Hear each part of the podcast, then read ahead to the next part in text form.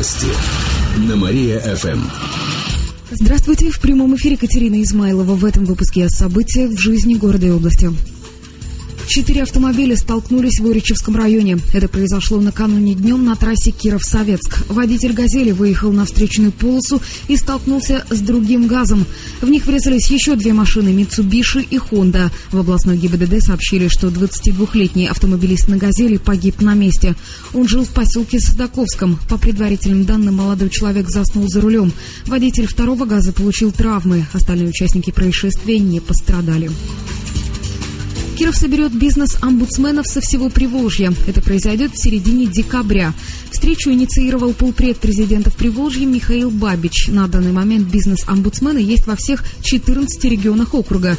У нас они обсудят, как улучшить условия для работы предпринимателей. Также появится совет при полпреде.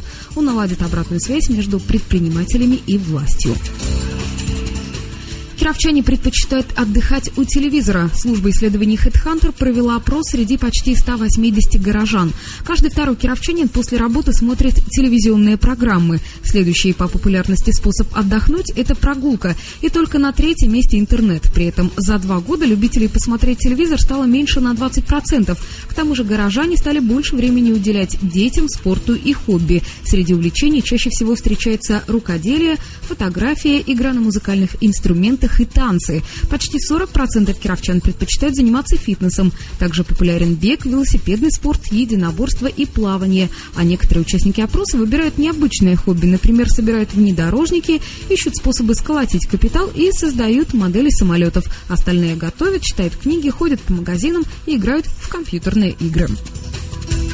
Эти и другие новости вы можете прочитать на нашем сайте www.mariafm.ru. У меня к этому часу все. В студии была Катерина Измайлова. Новости на Мария-ФМ.